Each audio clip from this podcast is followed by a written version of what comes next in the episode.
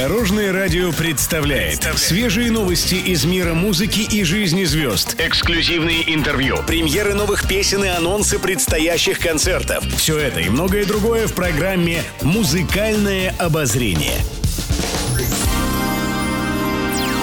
Добрый день! В студии Екатерина Крылова, и это программа «Музыкальное обозрение» на Дорожном радио.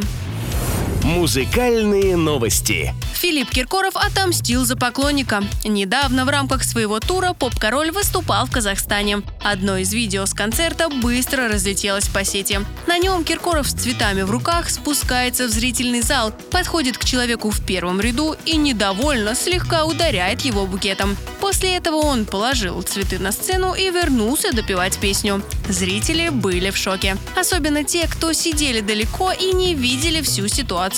Представитель исполнителя Екатерина Успенская объяснила этот поступок. Говорит, это был не поклонник, а их человек из охраны, поэтому волноваться не стоит. Дело в том, что он не пропустил одного из фанатов к Филиппу подарить букет. Вот поп-король и разозлился, так сказать, заступился за своего поклонника. Однако охранника тоже можно понять, он просто выполнял свои обязанности. Достоверность истории придает и тот факт, что зритель не ушел из зала и никак не отреагировал на случившееся. Пишет пресса.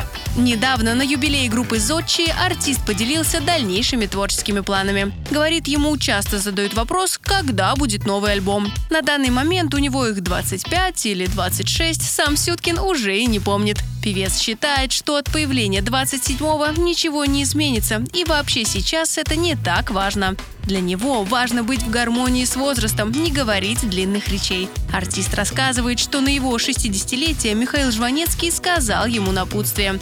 Валера, люби все короткое. Концерт, спектакль, интервью, курс лечения. Конечно, Бася,